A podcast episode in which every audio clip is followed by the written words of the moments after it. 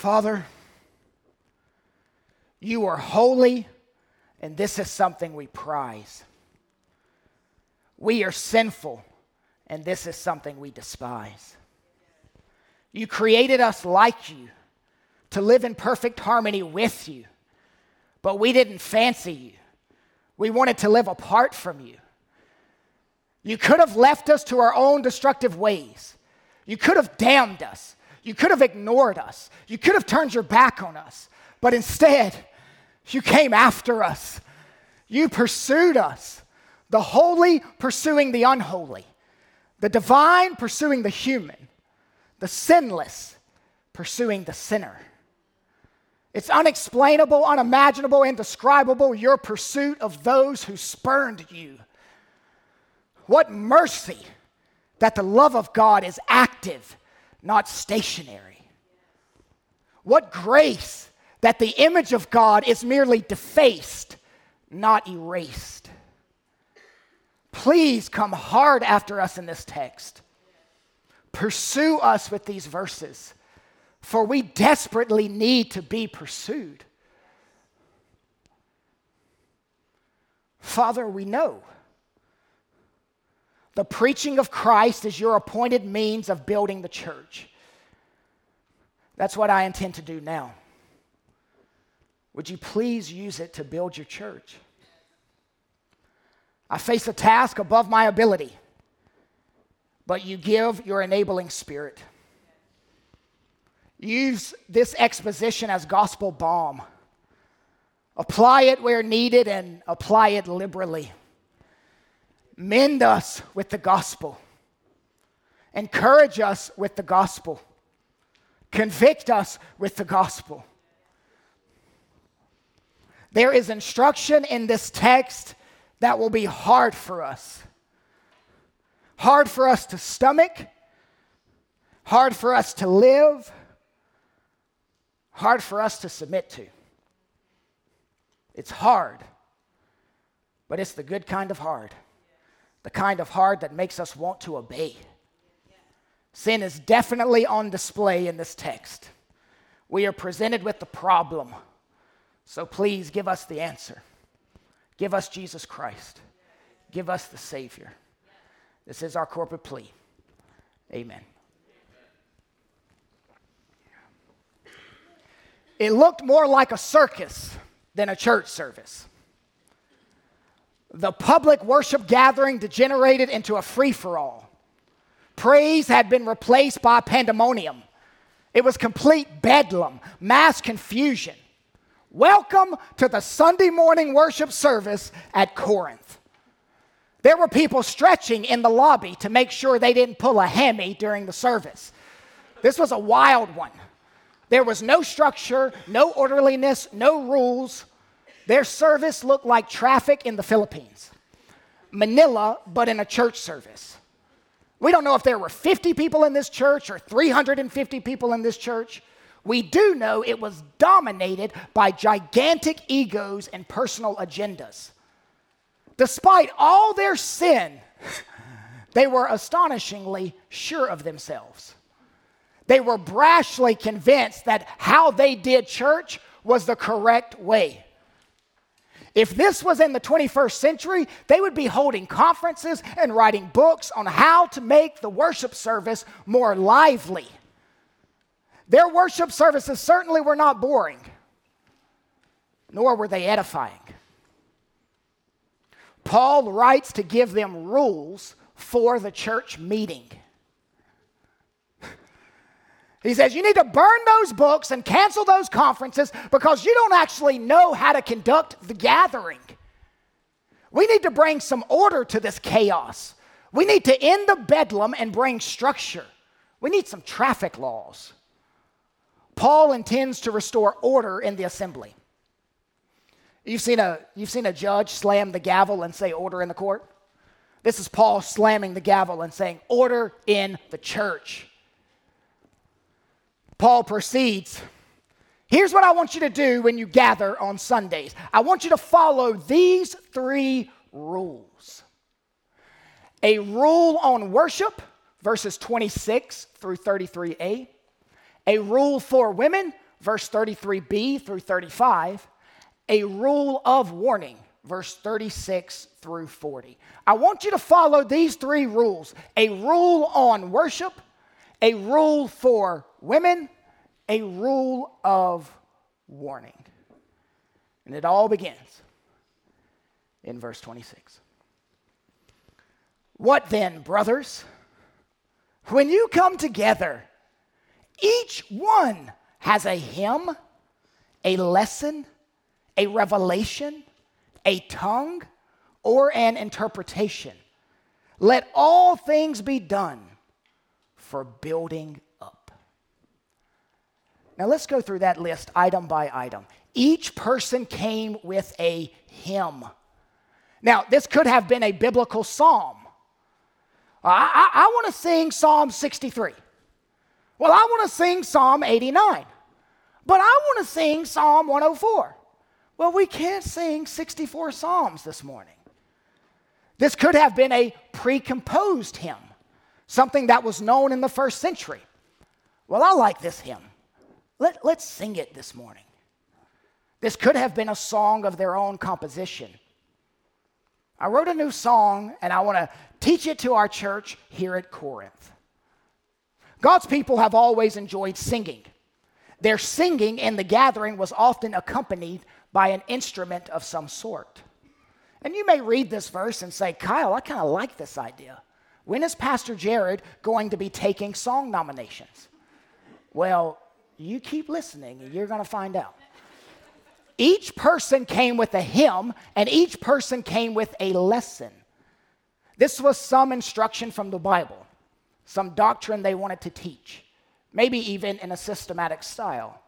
This was some lesson, some teaching. It seems to be different than preaching. Well, I've been studying this, this week in Exodus, and I want to tell you about my findings. Well, but I've been walking through Hosea, and, and I need to reveal some deep truths. 50 people wanting to share 50 different Bible studies, that's a recipe for a long service.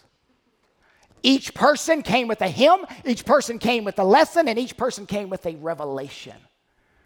This is probably not a revelation they received earlier in the week but one that came upon them while studying these lessons, some revelation from God, an infallible message from Him. God still communicated with His people this way until His written revelation, the Bible, was fully complete. Each person came with a hymn, each person came with a lesson, each person came with a revelation, and each person came with a tongue or an interpretation. The first three items are spoken in the native language of the hearers. The next two, in some form, require translation. Tongues were an actual language. There were plenty of other words God could have used for ecstatic utterances if He wanted us to, to, to know these were not actual languages, but that word is not used. Tongues made it where there were, there were no foreigners to the gospel which was needed in the language melting pot of Corinth. I've spent two sermons arguing for why I believe this gift has ceased last week and three weeks ago. I'm not going to rehash all that. This alleged gift of tongues that is going on today is far removed from the Bible tongues. Paul told his church, the way you are doing Sunday morning is not contributing to the building up of the body. Now, that should grab us. You can go through the motions of a Sunday gathering, but it not build the body. There can be a lot of speaking and activity, but none of it contributes to people's growth in the Word. Their faith is not being built by the gathering. They were doing exhibition, not edification. It demonstrated a high degree of individualized worship instead of corporate worship. You are not building the church. You are not church building, you are church playing. Playing church, not actually building a church. Verse 27 If any speak in a tongue, let there be only two or at most three, and each in turn, and let someone interpret. The first thing Paul desires to put in order is tongues. This gift must be regulated. Everybody shouldn't come with a tongue, only two, or at most three. It seems like they had dozens of people speaking in tongues at the same time. Paul says, no, no, no, not simultaneously, one at a time. They, they must be speaking in turn. This is not what they were doing. They were having a tongues fest. Paul lays the ground rules, his procedure for tongues. Here are his regulations. There are four of them. First, only two or at most three. No more. Never should there be more than three people speaking in tongues in a Corinthian church service. Second, one at a time. Never tongue speaking going on at the same time. Third, there must be an interpreter.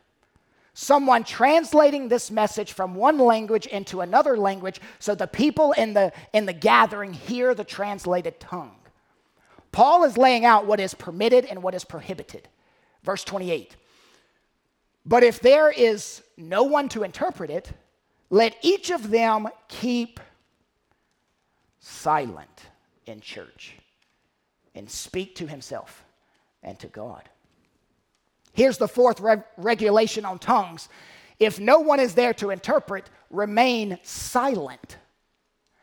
In other words, you can control it. Tongues are not ecstatic, bizarre, trance like experiences. They were never out of your mind revelation. They never put someone in a drug induced haze. The speakers were not irresistibly driven to ecstatic speech. These were not irresistible urges. The gift of tongues was controllable. It was not an experience of the Spirit in which you could not choose to be silent. The command indicates the speaker could control the use of the gift. Don't say, well, I, I couldn't help myself, the Spirit took over. Nope. The idea that New Testament tongues was ecstatic utterances beyond the control of the speaker is flat out wrong. Here's what we need to know about tongues tongues could be true, mistaken, or counterfeited. Tongues could be true, mistaken, or counterfeited. I'll give you give it to you another way. Tongues could be God-given, self-induced, or satanic given. In two of those categories, they are Christians God given and self induced. I think someone can think they are speaking in tongues, but they are deceived. They are mimicking what they've seen in a charismatic movement. It's psychological manipulation, gibberish and babbling that goes on under the name of tongues. It can be initiated psychologically. Tongues could also be counterfeited or satanic given, demonic influences behind it tongues had successfully existed in paganism. Many other religions had ecstatic tongues. Satan inspired all those. All you have to do is read the ancient history books to discover that. When you are possessed by a tongue of God, you are under control. When you are possessed by a tongue of Satan, you are out of control. Unfortunately, some of the emphasis on the Holy Spirit has not been holy. Unfortunately, some of the emphasis on the Holy Spirit has not been holy. You can have an overemphasis on the Holy Spirit and his gifts in the gathering. In some churches, the doctrine of the Holy Spirit becomes primary and almost exclusive, and they forget that Jesus himself said in John 16 13 that the ministry of the Holy Spirit would not speak of himself, but rather to draw attention to the person and work of Christ. He is sometimes called the shy spirit. His job is not to shine the spotlight on himself, but on Christ. We should not make the shy member of the Trinity the most upfront member of the Trinity. This will lead to a shallow theology and a de emphasis on teaching the work of Christ on the cross. We will neglect the whole counsel of God by chasing after a whole slew of experiences. A rule on worship orderliness in the church. Ordered tongues first. Second, Paul desires to order prophecy. Paul is restraining spiritual gifts. Verse 29. Let two or three prophets speak, and let the others weigh what is said. Like with tongues, there is a limitation placed on the number of those who can prophesy. Tongues and prophecy were at their core similar. Prophecy, spirit inspired utterance, tongues, spirit inspired utterance. The only difference was one was in a language you knew, and the other was in a language you did not know. Just as tongues must be interpreted, prophecy must be evaluated. The leadership of the church must weigh the prophecies and determine if it was really from God. And you say, Kyle, wait. Prophets only delivered God's word, they didn't make mistakes. In the Old Testament, there were hundreds of prophecies that all came true in excruciating, accurate detail. Same with the New Testament. If they bat a thousand, why test them? Because the church was to test everything. 1 John 4 1 says, Beloved, do not believe every spirit, but test the spirits to see whether they are from God. For many false prophets have gone out into the world. This verse cautions the Christian against believing that anything claiming an origin in the Holy Spirit autom- is automatically from that source. 1 Thessalonians 5:20 Do not despise prophecies, but test everything and hold hold fast to what is good. The apostles seem to be over the church. Prophets seemed to be answerable to the church. Their teaching was tested. The church needed to distinguish true prophecy from pagan prophecy. It was possible under emotionalism to imagine God was speaking to you. So the church had to see if this Christian was really delivering a message from God or not. In the same token, Satan could inspire a false prophet. Satan had his false prophets that attempted to infiltrate the church. The New Testament was not yet complete. So God still sent his word through prophets to local churches. It was vital that churches understand and have a place for prophetic ministry as God ordained it.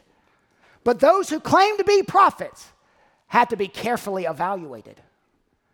The church was to reject crazy ideas passed off as a word from the Lord. These messages could be manufactured. Discern the origin of the prophecies, examine it under a microscope, sift through whether it is truly God given. The church should be able to identify a charlatan with a winning personality and the gift of gab claiming special insight. Verse 30 If a revelation is made to another sitting there, let the first be silent. The prophets had the same rules applied to them as the tongue speakers do it one at a time and no more than three. Apparently, these prophets were shouting one another down, interrupting one another, talking over each other. They began competing for airtime. They were not courteous and considerate in the gathering, they were not showing the general norms of decency. Prophecies were not prepared speeches, they came on people, spontaneous revelations. However, just like with tongues, prophecies were not an ecstatic event where the speakers could not control themselves. You are never forced to prophecy. You can be, to prophesy, you can be silent. If it's frenzied, it's not of God. This case in verse 30 if while you are speaking, God gives revelation to another person, here's the guidelines for that scenario. It appears to be a speaker who is standing giving prophecy, then he is signaled to stop and sit down, and another stands to speak. This prevented any person from dominating the time allotted. Paul lays some guardrails to keep anyone from monopolizing the church's time. God wanted no competition or contradiction in the messages. There's no hogging of the spotlight. Verse 31 For you can all prophesy one by one, so that all may learn and all be encouraged. And the spirits of the prophets are subject to prophets. They do not lose control in some ecstatic trance. There, there's never an uncontrollable urgency to speak. Verse 33a For God is not a God of confusion, but of peace. Let's pause here. God doesn't stir us to confusion, He brings us to harmony. One scholar said the spiritual gifts were intended by God to bring harmony, not disharmony, to bring unity, not disunity, to be a rallying point, not a dividing line.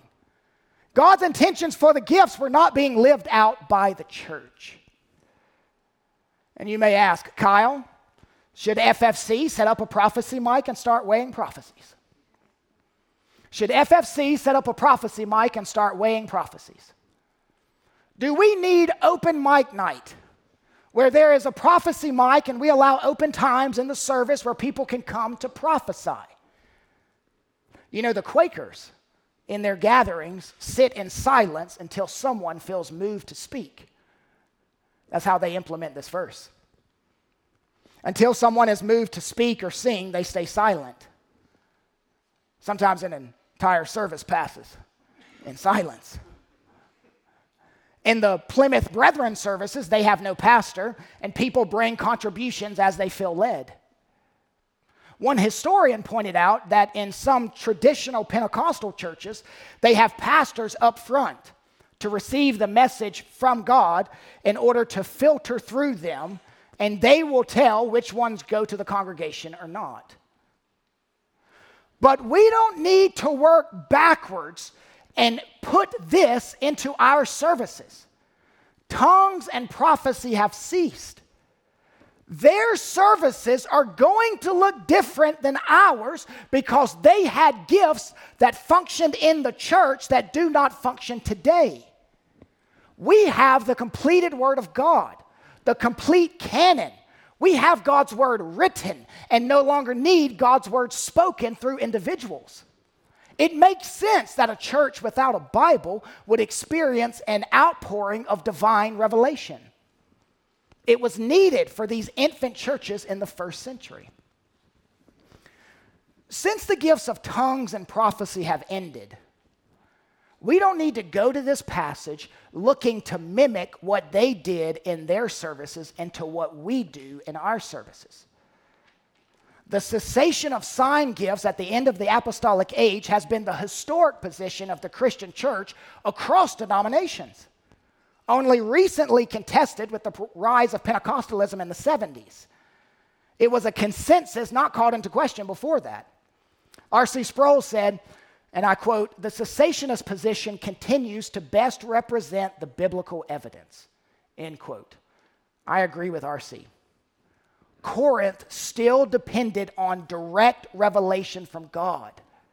We do not. We have the Word of God. We need to read it, to read all of it. We need to teach it, to teach all of it, especially the parts we don't like. How do we apply this text when we don't have tongues or prophecy functioning in the church today? How do we apply this text when we do not have tongues or prophecy functioning in the church today? We cannot make this passage mean something today that it did not mean in principle in the ancient world. We are seeking to, to pull application from the text. We are entering the process of abstracting application from the text. And we'll do that using an abstraction ladder. Now, this is not original with me. I was first introduced to it, I think, by Haddon Robinson. There is a 2,000 year gap between the biblical world and the modern world. To find application is sometimes very easy. The universal principle just moves right across. If the biblical text commands love your neighbor, well, what does that mean today? It, it means love your neighbor. That moves straight across without having to climb the ladder. But there are other commands, like in Leviticus, that say, do not boil a kid in his mother's milk. At face value, you may conclude, well, if I have a young goat and I want to cook it in its mother's milk for dinner tonight, I should think twice. But that is not the point of the ancient text. In that case, way more than 2,000 years separates the biblical world from the modern world because that's an Old Testament command. You must climb the ladder by asking questions like, What is this text prohibiting? Then you discover that this boiling a baby goat in his mother's milk was a pagan practice to worship a pagan god. Then you extract from that an application to not participate in pagan practices. You see how that works? Now let's do it with our text. Prophecy and tongues were very central to the work of the church, but only for a time. They seem to have nearly ceased to exist once we get to the pastoral epistles. Corinth did not have the complete Word of God.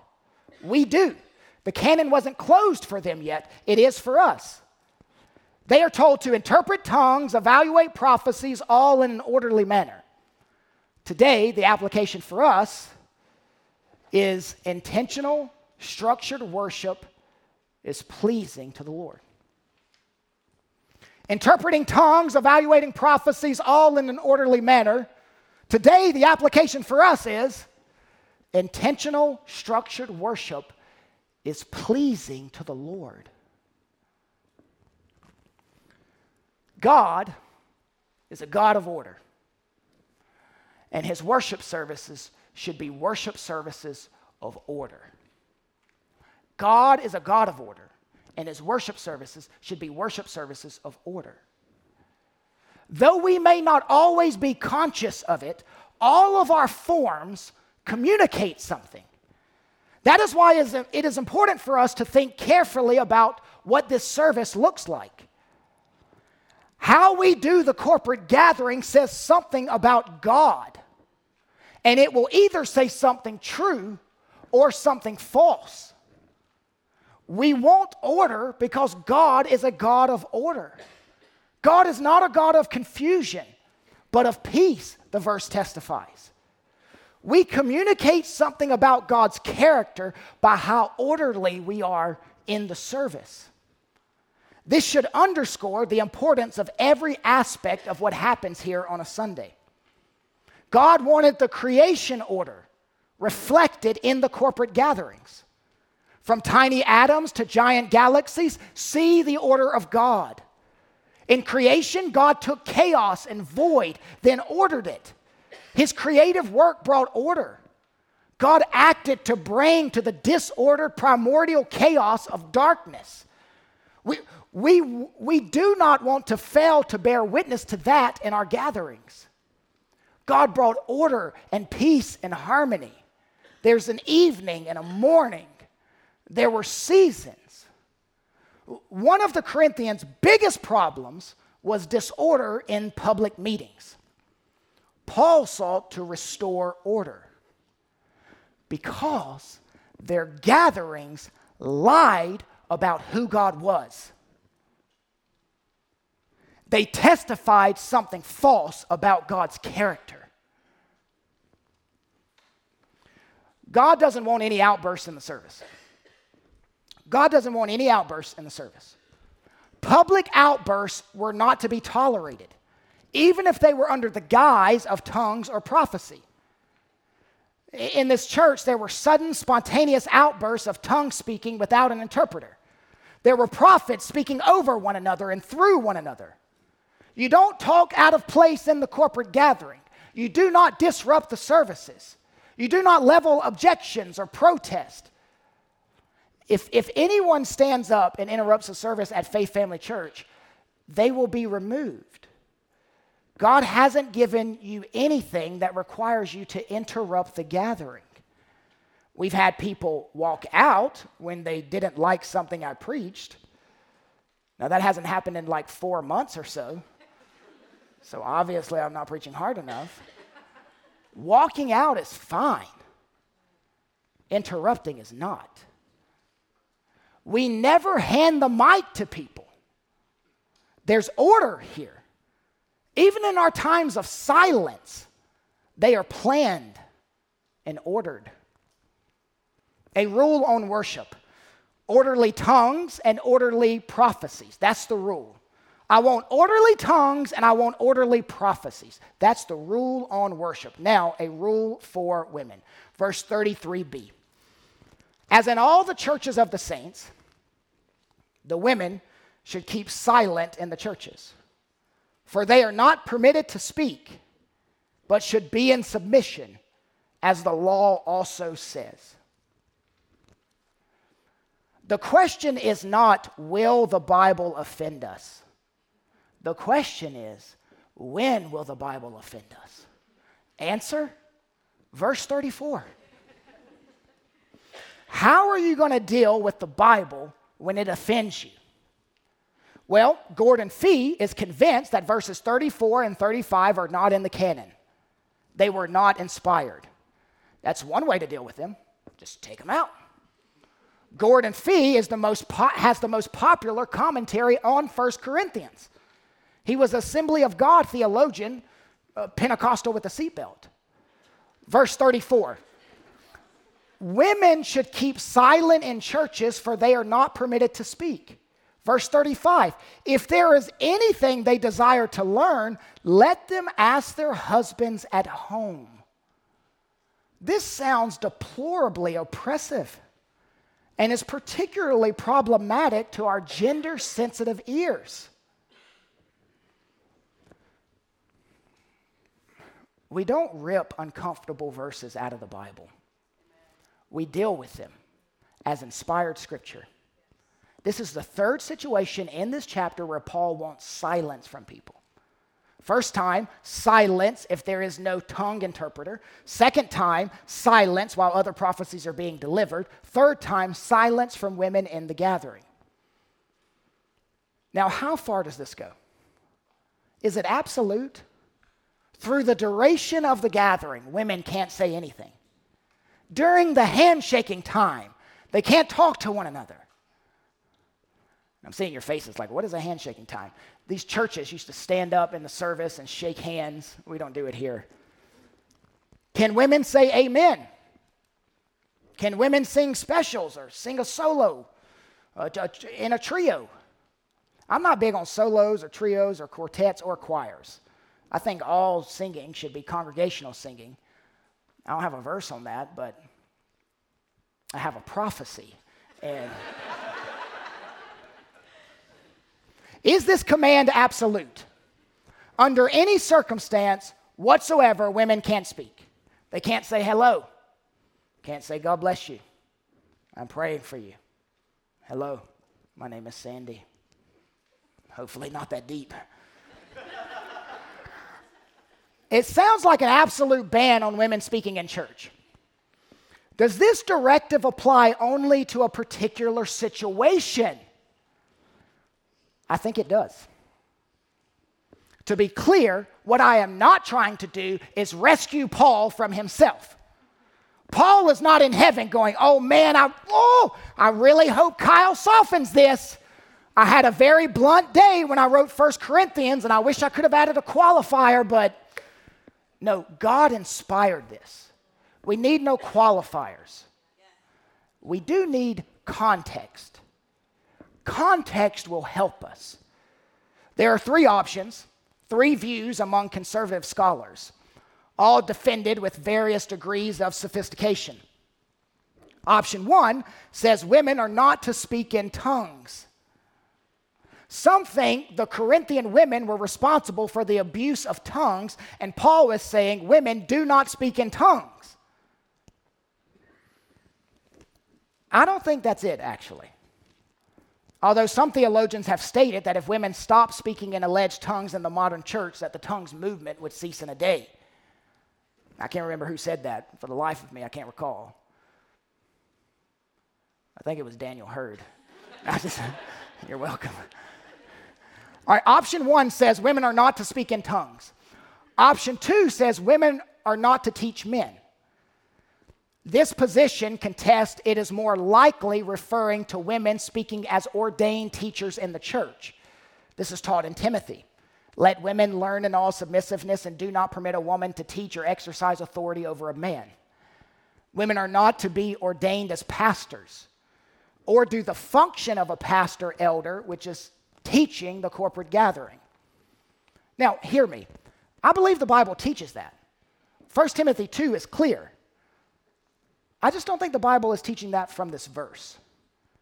Option one says women are not to speak in tongues. Option two says women are not to teach men. Option three says women are not to weigh prophecies. I hold to option three pretty firmly to it. I think the context is clear. During the evaluation time of these prophecies, women were speaking out of order. They were asking disruptive, challenging questions in the meeting. It was a serious breach of decorum of order. These women were apparently speaking in the church in ways that brought shame to the congregation. They were disrupting the worship, and it was unbecoming of a lady. Now, this was a sin against the elders and a sin against their husbands. Let me show you that. First, sinning against the elders there was to be silence while the evaluation of prophecies took place, presumably by the elders, pastors, same, same meaning, elders, pastors in the church. Assumedly, while the prophecies were being weighed, women were speaking up and asking questions and interjecting, perhaps defiant questions, loudly arguing and debating and being contentious with the elders. They were wanting in on the final evaluations of doctrine.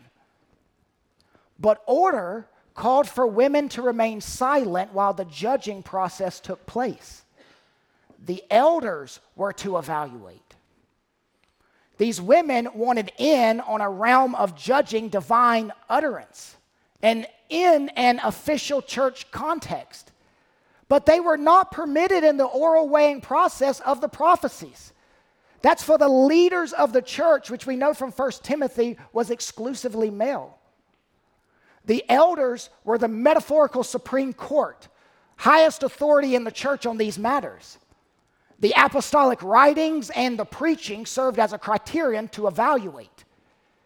So you can see the elders sifting and evaluating and talking, then suddenly women interrupting with interrogating questions and weighing prophecy like they were elders women were not to be involved in the evaluation of prophetic speech.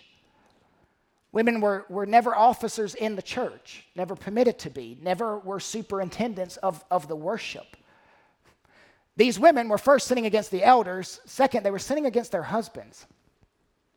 They were not letting their husbands take the lead on this church issue. Well, I'm going to handle this myself. Wait a minute. There is an order. What does verse 34 say? They should be in submission as the law says. Well, what is the law?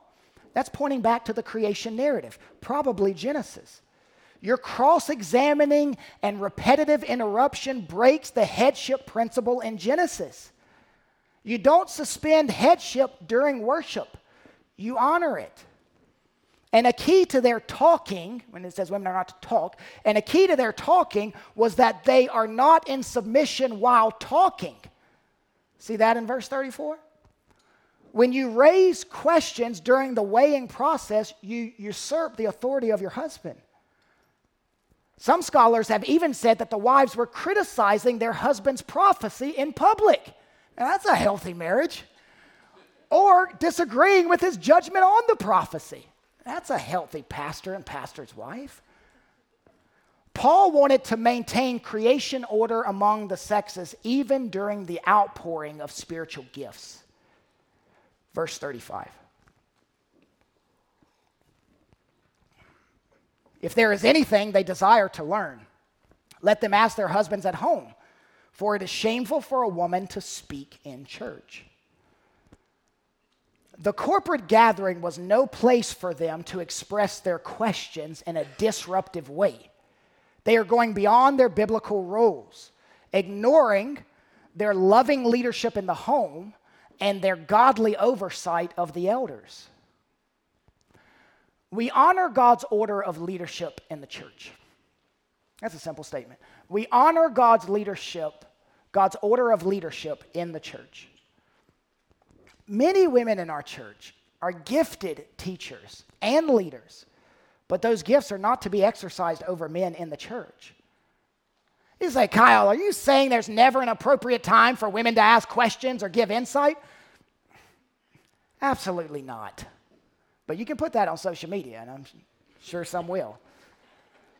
There are many informal meetings and Bible study times where men and women may share equally in exchanging questions and insights.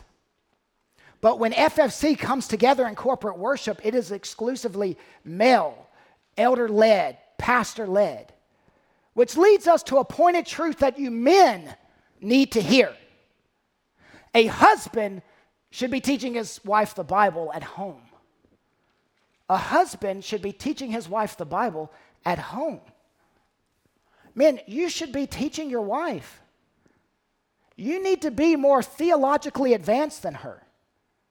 Your job is not just to make the money, your job is to lead her spiritually.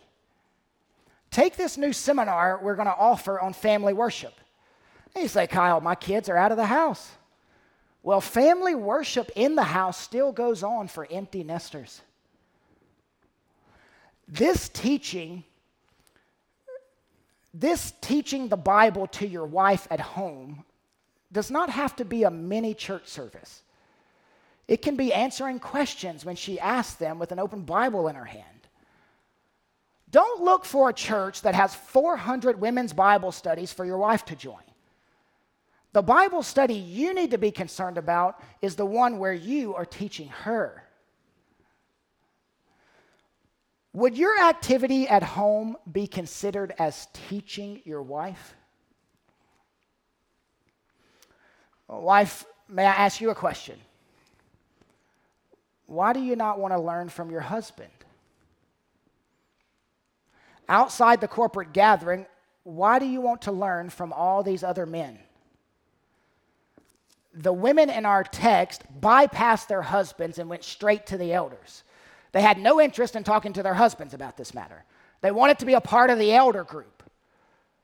Women should not be always trying to be in the elder group always wanting to talk theology with the elders, always wanting to meet with the elders alone without her husband, always trying to be with the pastors, wishing there was a third Timothy that allowed women to be pastors. A lady told my wife, not recently, but stated this Why will your husband and the, uh, why will your husband and the other elders at FFC not meet with women alone? I could never be a part of a church where the pastors would not meet one on one with me and talk theology. And Sarah said, my, my, my husband will meet with you and your husband and talk. My husband will meet with you and me if your husband is not a Christian or in some sin. But he's not going to meet alone with you. As this conversation is recounted, I, I think the bigger question is why do you want to talk theology with a pastor while your husband is not present? Why not learn from your Christian husband at home who is a theologically solid brother who would be glad to answer your questions and teach you? In fact, he wants to. Wives, don't be chasing after pastors to get in their little group. Your group is with your husband at home. Now, please do not misunderstand me and make this sound harsh. I so wrestled with this on how to state it and rewording it. And I think, oh, it, yes, this would be the text that falls on a holiday weekend.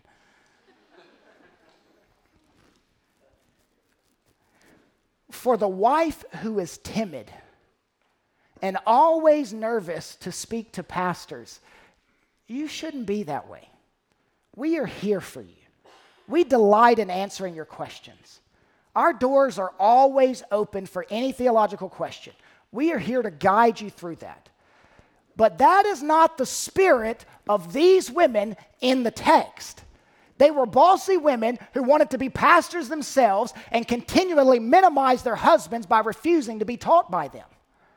This is not a wife saying, Hey, I asked my husband this question and he wasn't sure, so he said I should ask you.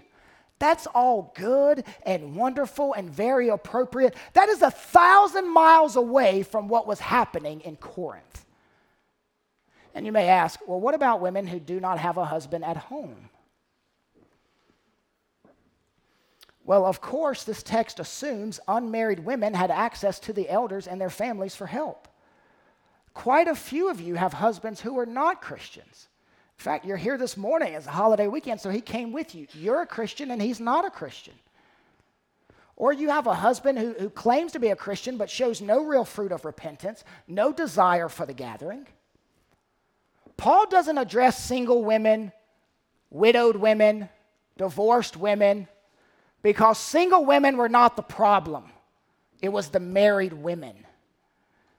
The pastors at FFC have never refused to meet with any single woman in our church or married woman in our church for that matter. We just simply bring our wives along for that meeting. What about prophecy in chapter 11? What about women prophesying in chapter 11? Kyle, explain that one to me. Okay. You may recall chapter 11 said women were prophesying in the corporate gathering. Now, there are scholars who say it wasn't in the corporate gathering, I believe they're stretching. I think it was in the corporate gathering. I told you I would deal with that when we arrived at chapter 14. Well, we're here. Chapter 11, women prophesying in the gathering. Chapter 14, women are to remain silent in the gathering. Wait a minute, what? I want to deal with these seeming contradictions. Women speaking with approval in one place and forbidden to speak in another place. You must interpret the earlier by the latter. Paul circles back around and gives clarity on the women prophesying. In the New Testament, women had the gift of prophesying. Women gave prophecies. We know this. There were women prophets. In Acts 21, Philip's four daughters prophesied. In Acts chapter 2, when Peter is explaining the outpouring of the Holy Spirit, he quotes the prophet Joel Your young women shall dream dreams, and your old men shall prophesy. The gift of prophecy was now something both men and women could exercise. And it's clear there were women prophets at Corinth. So, whatever speaking is forbidden here, it was not the speaking of prophesying. Paul has no problem with them exercising that gift. One theologian comments, but what we mustn't do, however, is what some are trying to do. We mustn't take the mere fact of women who had the supernatural gift of prophecy in the New Testament and extrapolate from that fact a general warrant for women preaching. The gift of tongues and prophecy have ceased. There is no new revelation from God. God does not give the gift of prophetic utterance to women or men anymore. So we cannot press 1 Corinthians 11:4 into service in, in, in the support of an egalitarian agenda. The tension between chapter 11 and chapter 12 releases when you realize that this gift is no longer functioning, and even women that gave prophecy sat in silence so the elders could evaluate the prophecies. These two texts are easily marriable, marriable when you understand that. Prophecy is not the same thing as preaching. Prophecy is spirit inspired message that we believe has ceased. Our situation is a bit different from Corinth. Prophecy, that's you giving new revelation. Preaching, that's me declaring old revelation. If, if you say prophecy is preaching, then you get into a mess when you get to this verse. William Perkins had a book entitled The Art of Prophesying. It's a preaching book. And I think the title is unhelpful. Saying prophecy today, which is what some do, many do, saying prophecy today is applying God's word to people's life. I think that just muddies the water. And then when you get to passages like this, you weaken your cessationist position. I heard Garrett Kell say he regularly prays for the gift of prophecy. I don't. I don't think it exists anymore. I think that desupernaturalizing of the gift to simply sermon application, someone saying, Oh, you were talking right to me, that that's a misunderstanding of the gift. Well, that was more than you all paid for, so let's move on. Orderliness in the church. I want you to see orderly tongues, orderly prophecy, orderly women. There were three rules a rule on worship, orderly tongues, orderly prophecy, a rule for women. What was the rule for women? Don't desire to exercise authority in the church that belongs to the elders. Instead, desire to learn doctrine from your husband at home. Don't desire to exercise authority in the church that belongs to elders. Instead, desire to learn doctrine from your husband at home. Now, I know you're still writing. I've got to move on. We'll give you this later. All right, a rule on worship, a rule for women, a rule of warning. Look at verse 36. Or was it from you that the word of God came? Or are you, I can just hear Paul saying this, are you the only ones it has reached? Paul is bitingly sarcastic. The Corinthians acted as if the word of God originated with them. They thought they knew better than the apostle. Verse 37 If anyone thinks he is a prophet or spiritual, he should acknowledge the things I am writing to you are a command of the Lord. This is a principle of authority. Paul is flexing his apostolic muscle. He states that his apostolic authority is binding. Paul acknowledged the inspiration and authority of what he was penning. He's claiming what he's writing is scripture, that it's a God breathed edict. Verse 38 If anyone does not recognize this, he is not recognized. He should not be recognized in the church and he will not be recognized as being in the church in the end. Anyone who will not recognize Paul's voice will face peril, they will face final judgment. If you ignore God's word, you will be in the end ignored by God. If you are unable to acknowledge these authoritative writings, you will face final judgment. This is a warning. This is a word of warning. If you say you do not know this writing, God will say, I do not know you. You show you are truly a Christian by submitting to these hard, inspired words. The Corinthians were guilty of devaluing the unique authority of God's word. Don't you be guilty of it. Verse 39. So, my brothers, I'm imagining their eyes are just spinning right now. So, my brothers, earnestly desire to prophesy and do not forbid speaking in tongues. Paul is correcting the improper use of tongues in prophecy. He is not saying they shouldn't take place in the church at Corinth. These verses scare some people from becoming complete cessationists. Paul says, don't forbid it. To whom is he speaking? To whom is he speaking? To the church at Corinth. The church at Corinth did not have the completed Word of God, they needed new revelation. I heard one pastor from one of the largest Southern Baptist churches in the country say that the Bible tells me not to forbid speaking in tongues, so I won't. We should never forbid the exercise of any spiritual gift as long as it is done biblically. I would agree, but simply add, nor should we give credence to any spiritual gift that has ceased, like healings and miracles and the other sign gifts. Verse 40 But all things should be done decently and in order. But all things should be done decently and in order. This is a perfectionist preacher's favorite verse. I have it tattooed on my arm. This is the first verse Presbyterians learn as a child.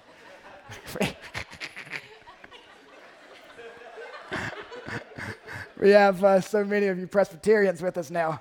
I started counting you the other day. It's just growing rapidly. I love you and I welcome you by immersion.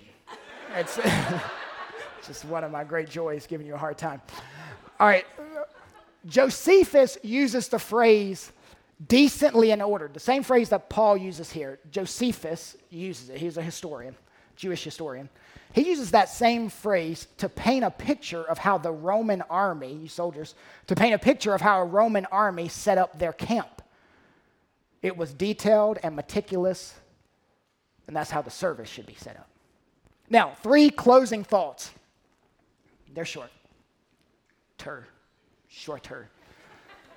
The Corinthian worship services were chaotic, random, disordered, and formless. They were messy and noisy. Ours should look nothing like that. The Corinthian worship services were chaotic, random, disordered, and formless. They were messy and noisy. Ours should look nothing like that. We do not want disorderly worship. We do not want to dissolve into chaos. We don't want to show up with no plan. Did you notice in our text, Paul says nothing about the sermon being part of the worship service? We know from other texts that that was the main part. Uh, he doesn't mention any scripture reading from the Old Testament. We know that took place in every service. He's not giving you a prescription to follow here. Paul is seeking to guide the church to a more orderly and fitting approach for corporate worship. They needed structure, they needed an order of worship. And that is what we give you every Sunday an order of worship. We call it your worship guide. It will guide you through each element of the service. Second statement Doesn't order kill the Spirit's freedom?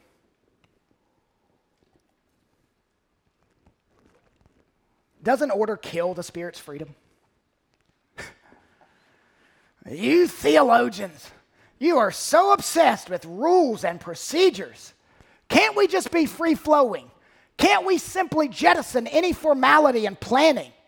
You worship by recipe, just repeating the same old formula. True cooks don't cook by recipe, and true men of God don't follow procedures.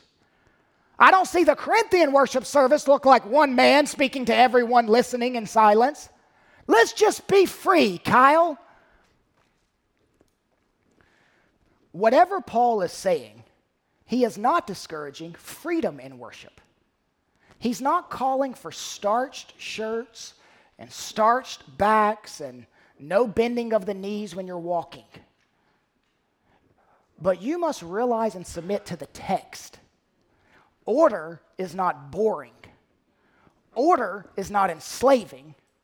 In fact, order is freedom. For the Corinthians, order was a spirit quenching word. Have you ever considered that maybe, just maybe, what you are calling spirit quenching is actually spirit pleasing? Unorganized worship is not the supreme expression of spirituality. Unplanned spontaneity, we may value that more than God. Vibrancy and order are not enemies, but friends.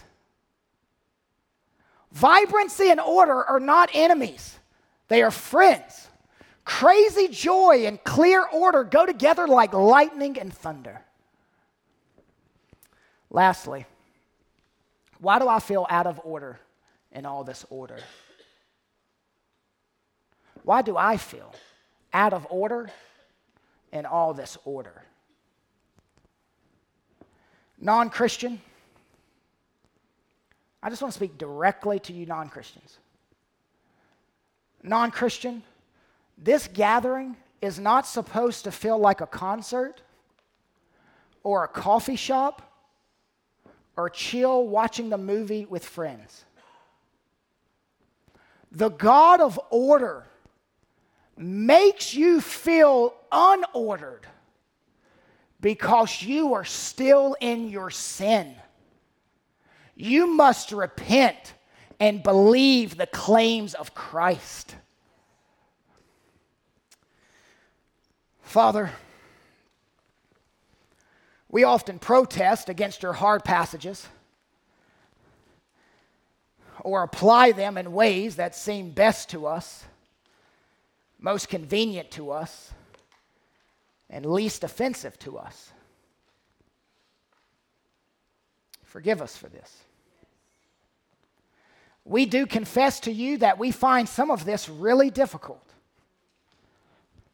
but we submit to your word because it is best for us. You know best. So we are not going to clench our fist and grit our teeth and look up to heaven and say, You don't know what you're talking about. Because you're the creator God. You're the God of the world. You created us for your pleasure. And whatever order brings you pleasure, that's what we will gladly do. In Christ's name, amen.